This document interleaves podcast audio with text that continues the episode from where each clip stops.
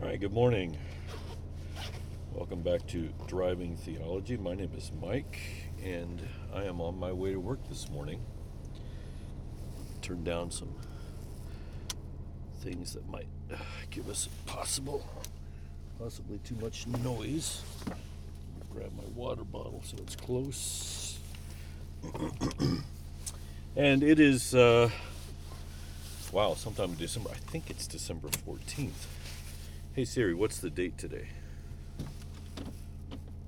It's Wednesday, December 14th, 2022. is December 14th. Look at that. So we are in the third week of Advent. Uh, but, uh, yeah, what's going on with you guys? I know uh, this time of year, especially if you're in the States, it can be pretty hectic with. Uh, I teach you a way to save money. This is liver clearing tea. Professional first class medical device. Sorry, a video playing on my phone for some odd reason. Uh,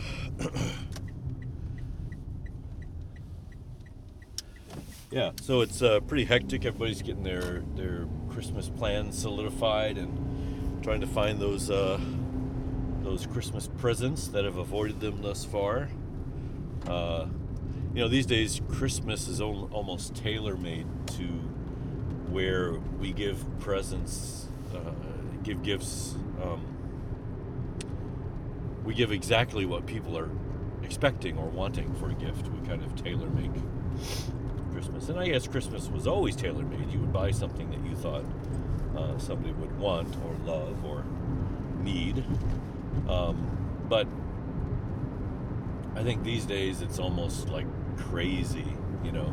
And so manufacturers uh, come out with these quote unquote, you know, gifts of the year type ideas, uh, and then people go crazy trying to trying to gobble them up, so that their child will have the gift um, that they wanted that everybody else wants. Right? They they find a way to market these products in such a way that it causes a kind of manic.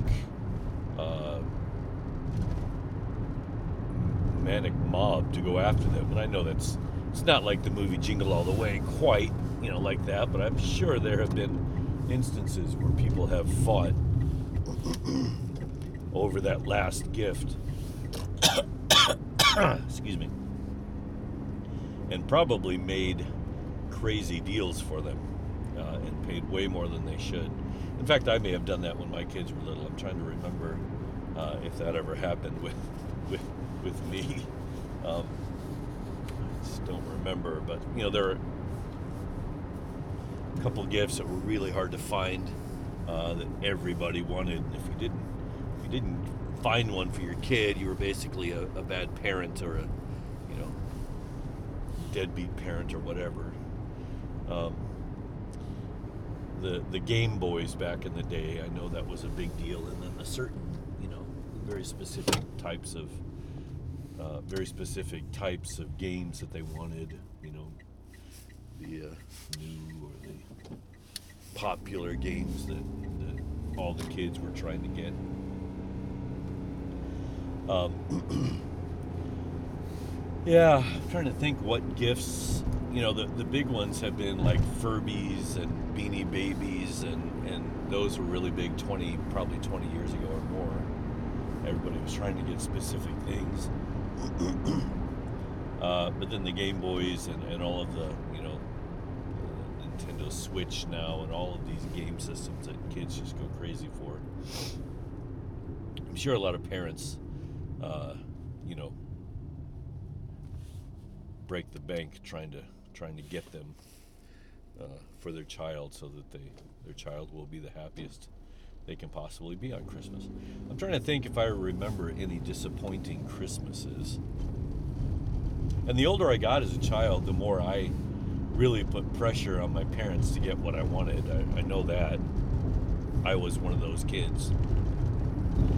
But when I was uh, probably 14, I decided that I wanted a legit uh, BMX bike. So up to that point, I had always been riding a a just a kind of street bicycle that I had modified into a uh, BMX type bike. So my dad was a mechanic, so we had tools around. I grew up using tools and and uh, you know making and fixing things, and and so I uh, I was able to do a lot of that, and I learned it pretty quick. Probably from the time I was eight or nine is my guess. I started modifying bikes, um, and basically you had the bike you wanted, and you, you took the bike you had, and you changed changed out whatever you could. You saved your money. You bought this. You bought that. You, you know, you basically um, rebuilt it around the the frame. And I'm trying to think. Probably the only thing that was original on my bike.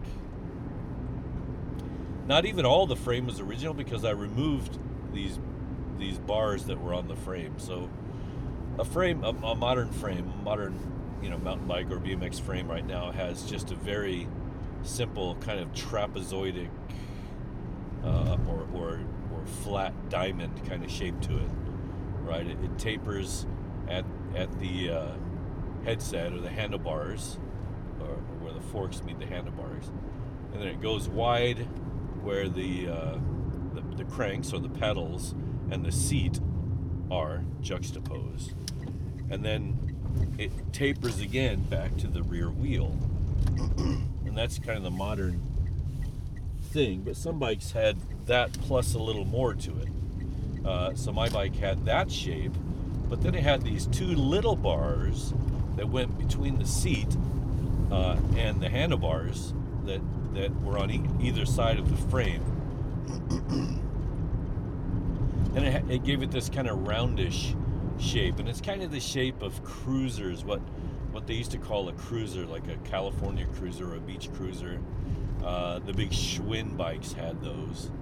And my bike was an AMC, and I don't even know what that stood for at the time. I, I think it was AMC. That's American Motors Company, but maybe they made bicycles back then. The big bikes back then that everybody had were Huffies, or I think AMC was what I had. Uh, and those were the, the less expensive, more you know types of bikes that everybody had. Uh, and then if you were a, a, a, little bit wealthier, you'd get a Schwinn. But these were all still kind of road bikes. So the BMX bikes were just becoming huge in the, in the late 70s and early 80s. And those bikes, uh, everybody uh, were getting that, that had, you know, what we thought were wealthier parents, uh, were like Diamondbacks, right? This was a brand Diamondback and GT, uh, and oh, there's several others uh, that made BMX bikes, and they were they were just different. You know, the handlebars were different, the forks were different, the seat was different. What we had was a banana seat, which was kind of an elongated seat where you could get you know probably one or two people on it. Uh, but what BMX bikes had uh, were these single single seat seats. So BMX was all about, you know, lightweight, right? Getting everything as light as possible. Uh, and you know that was a big thing. And so we we never had a lot of money, and I don't know how I ever saved up to buy. You know, I bought handlebars and a gooseneck, which is the stem. We used to call it a gooseneck. Uh, handlebars, stem.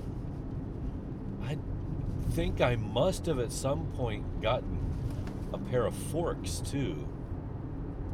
And in retrospect, they were what we call tange, but actually they're Japanese made, and I think it's tange.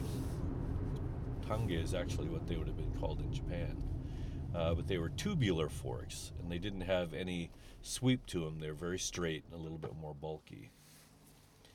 Uh, and so I changed those out, and I got a longer set of cranks. So the the cranks that came with a BMX bike, the the bike sat higher off the ground where the where the pedals are was probably an inch or two higher off the ground than one of the street bikes we had and that meant they could have longer cranks and the longer the cranks the more leverage a pedaler has so the more power you get. Uh, but there's a downside. If you put those long cranks on a bike like mine it meant that the pedals were really low to the ground. And if you had a pedal down when you were turning, uh, you would you would get pedal strike, which is where your pedal strikes the ground or strikes something, uh, and it would really jolt you.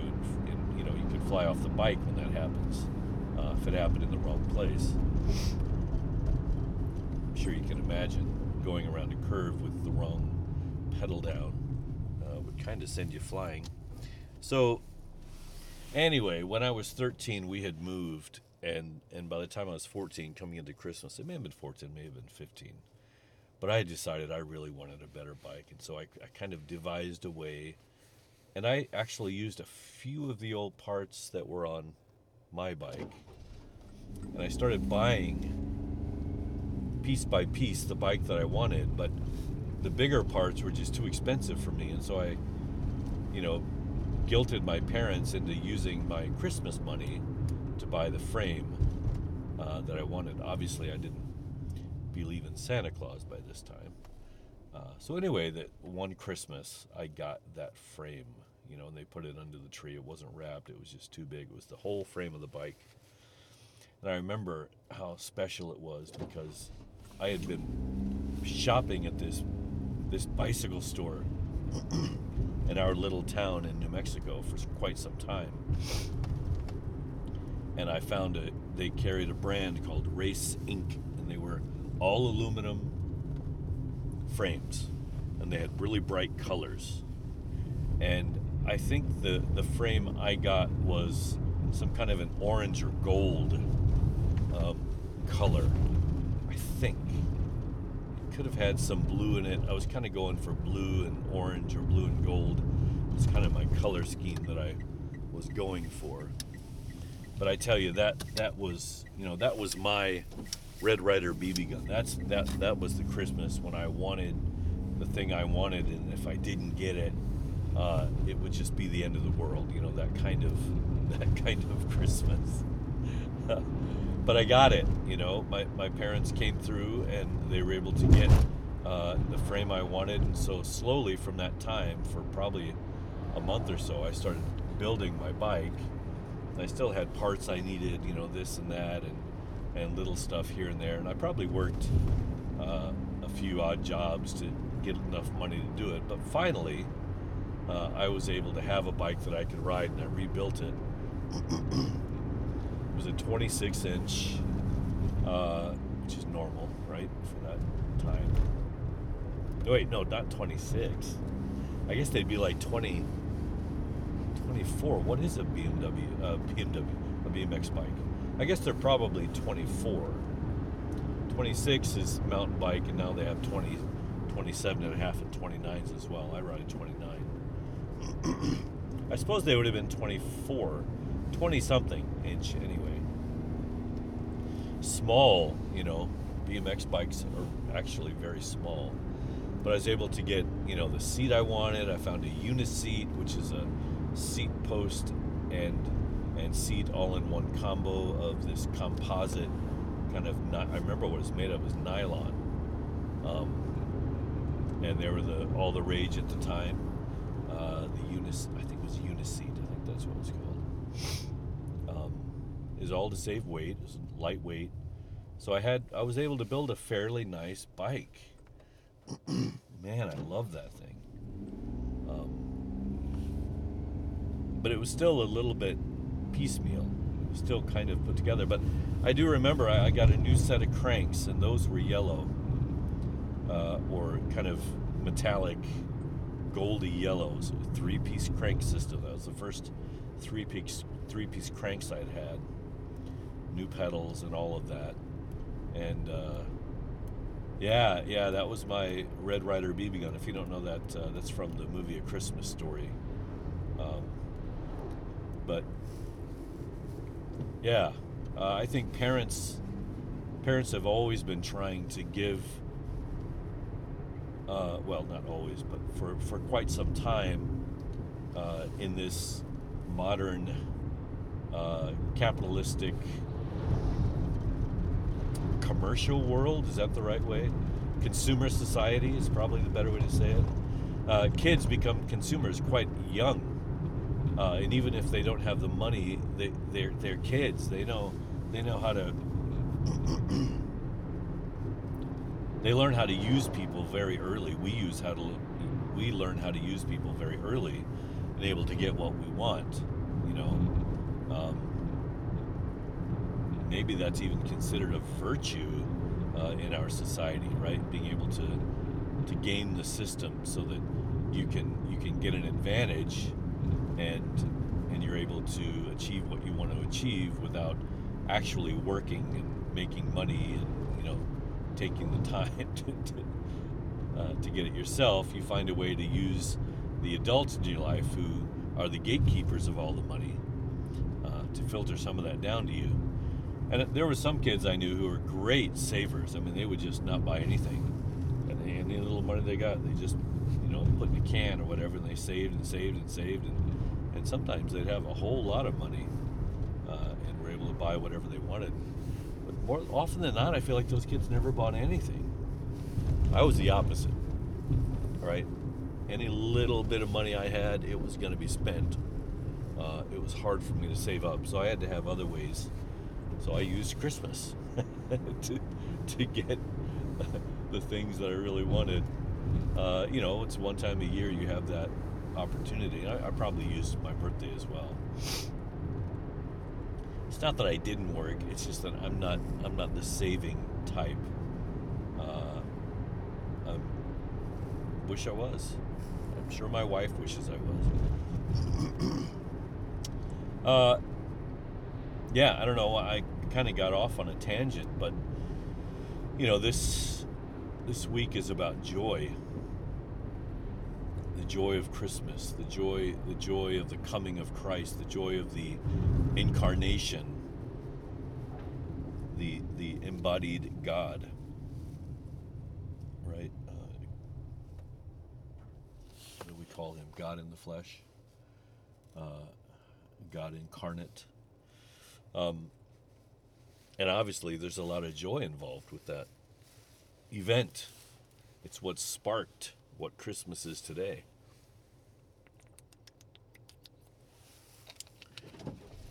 Which unfortunately means that a lot of what's wrong with Christmas today was sparked by that event as well, uh, indirectly as it, you know, may be. I think people have gamed Christmas on a large scale.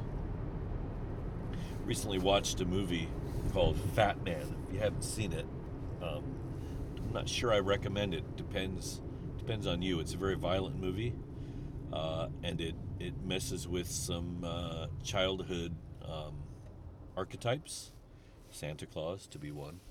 It's called The Fat Man, and it's it's it's played by Mel Gibson. And basically, he is uh, this dude who likes to go to the post office and he wears, you know, kind of farmer like clothes. He lives in a cold climate. He, he's always wearing a pair of boots and he's got a big full beard, uh, gray beard. And slowly, what you find out is that he's Santa Claus, but he seems to be living a normal life in a in a in a town called North Peak. I don't know where that is maybe Canada. Uh, and he's basically just returned home from delivering his uh, delivering his toys. But he's a very realistic idea of Santa. He's rough. He lives in this world. He, you know, he he in this movie they put Santa in normal day life, right? In kind of as a as a mundane person who is famous the world over, but at the end of the day, he just lives with his wife and does his job and tries to do it well, and he worries about things, and he's a victim of violence, and, and he has a violent streak in himself uh, as well, and and he's uh, yeah. So basically, the world that we find is a world where kids have become more and more violent uh, and Santa is becoming very cynical of the whole Christmas idea. Um, and and he, he falls victim of uh, of violence, right? And he has to become violent himself to protect him. to protect himself and protect his family and his his workers and everything. He does have a toy factory, factory after all, but it's a, a hidden toy factory underground, uh, and the elves are not what you expect elves to be. So it's just all very interesting. It's very weird. It's I perhaps perhaps it falls under the under the uh, genre of dark dark humor, dark comedy, but I'm not sure it's very funny at all. Um, it's funny in a sense, right?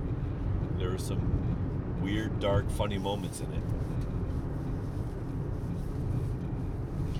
Uh, I forgot why I brought that up. I forgot why I brought that up, but um, yeah, I think one of the one of the things that happened to Santa in this movie is that he has he has lost the joy of Christmas. He's lost the, the narrative, the story, and I think that that's very much what happens to all the people who stress out about Christmas.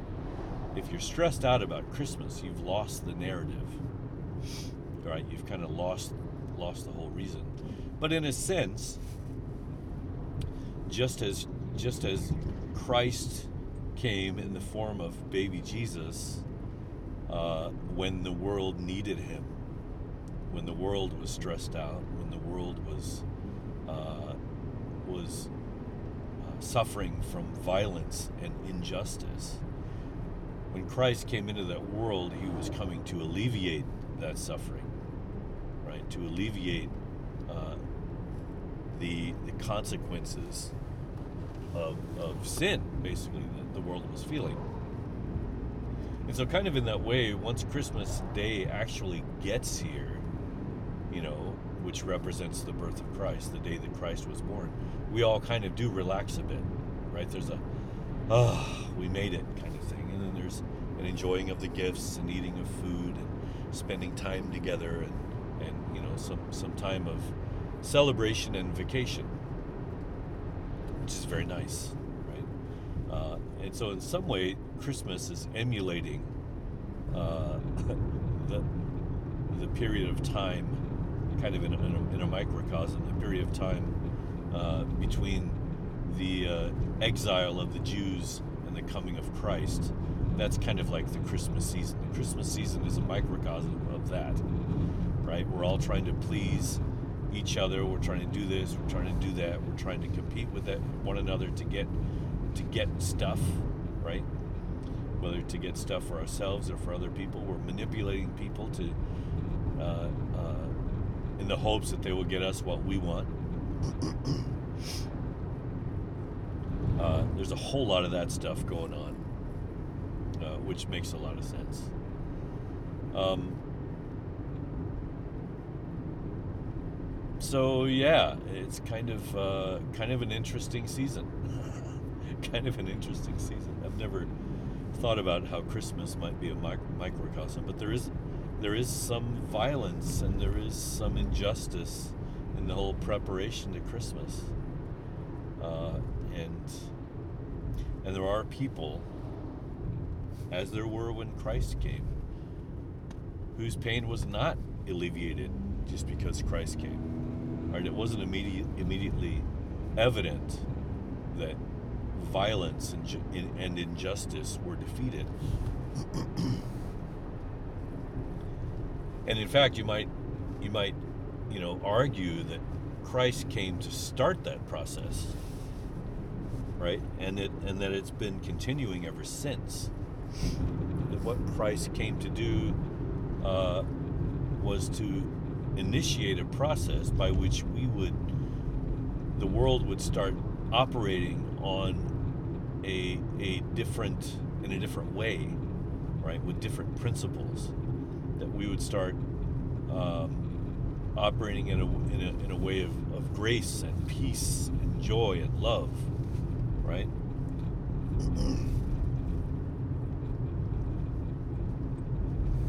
yeah. Actually, I think today was supposed to be peace, not joy. All right, I'll do joy today, and we'll do peace next week, and you know, whatever. Uh, you, you can you can roast me if you want. Um,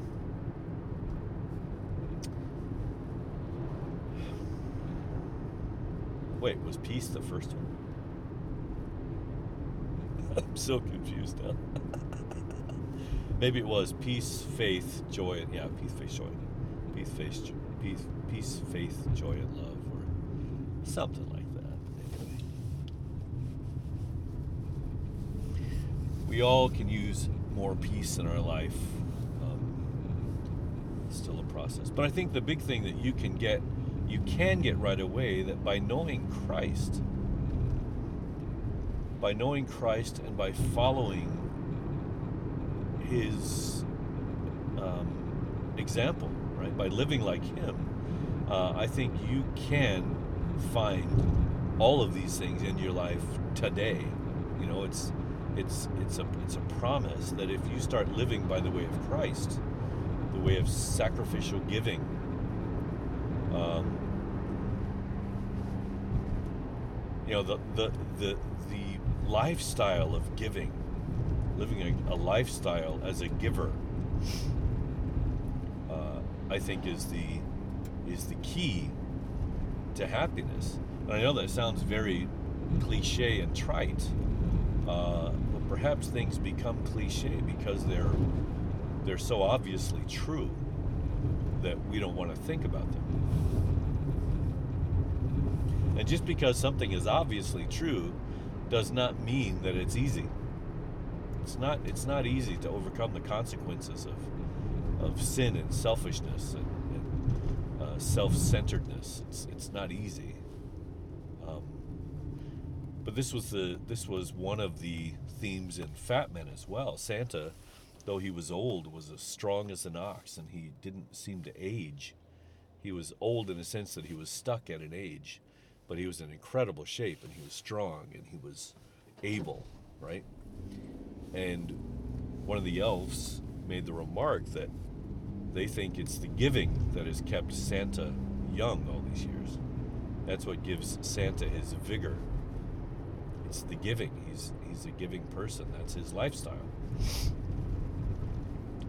Um, and I think there's a lot to be said for that. Um, a whole lot.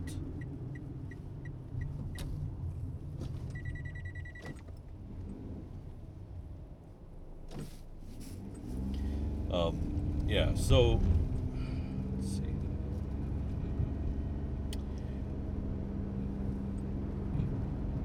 So when you when you understand, when you finally are able to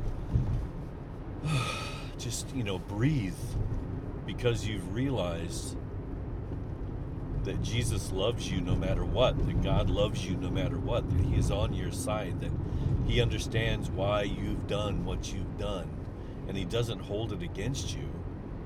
Quite the opposite. Uh, he loves you with all the love that is in Him. And His essence is love, mind you. How much joy is in that? That, that you know, you find out it doesn't matter. You know, y- your love and your acceptance and your place with Christ is not contingent upon any kind of performance. About how well you do this or how well you do that, uh, how many how many times, you know, how often you pray in a day, for example, or how much of the Bible you've memorized, or how many people you've baptized, uh, or how many times you you know how often you go to church how many times you go to church in a week. None of that matters. None of that changes one iota and not just that not just your your ability to how do i say this to conform to religious norms and rituals but also the horrible things you've done the people you've hurt. Maybe you're somebody who's killed a person. No matter how bad the thing is that you've done, Christ forgives, He understands, He wants better for you, but He loves you nonetheless, whether or not you acknowledge Him and are able to love Him back. It doesn't change Christ's love for you.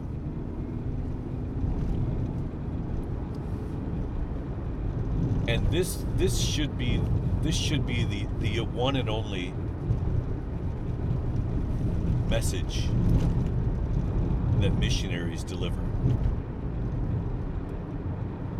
God loves you. He is for you. He wants the best for you. There's a way you can live that will benefit all those around you. There's a way of being in the world. It's the way of peace, it's the way of giving, it's the way of love, it's the way of grace, it's the way of mercy. Christ wants you to live this way for the benefit of those around you and for your own benefit. But whether or not you are able to do that, and no matter how well you're able to do that, whether 1% or 99%, Christ's love does not change for you. It's not about that. He has nothing to gain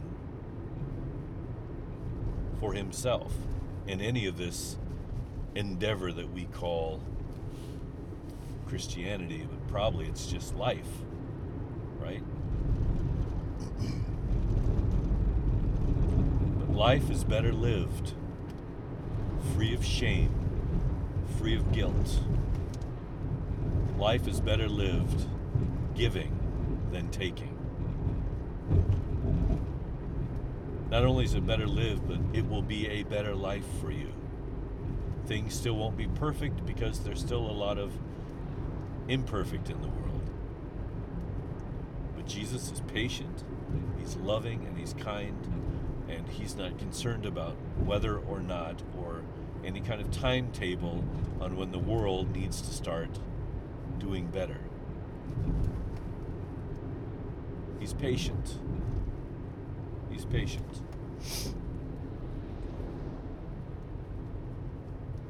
And life with Christ, life knowing Christ, is not about religion. It's not about doing something.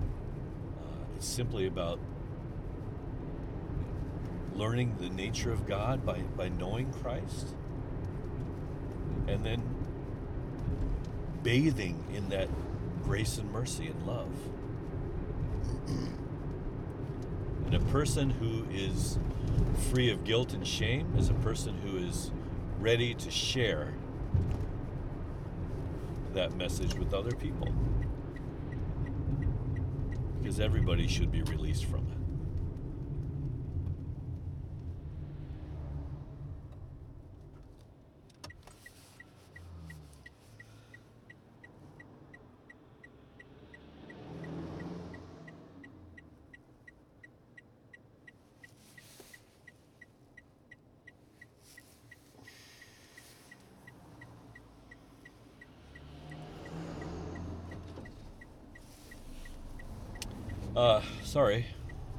Reflecting on some things.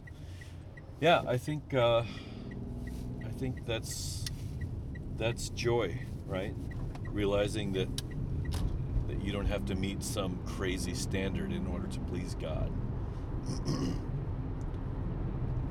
There's, you know, the things you do are not some kind of a ladder that's go- that, that's going to help you ascend into heaven.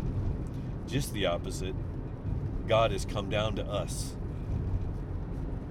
into all of our idiosyncrasies and imperfections, uh, all of our uh, pet peeves, uh, all of our uh, personality disorders, um, and embraced us, embraced us as His children, His family all of us. Everyone. God's embrace is on everyone. God's acceptance is on everyone. Christ coming to earth and living on the earth the way he did was to let us know of that.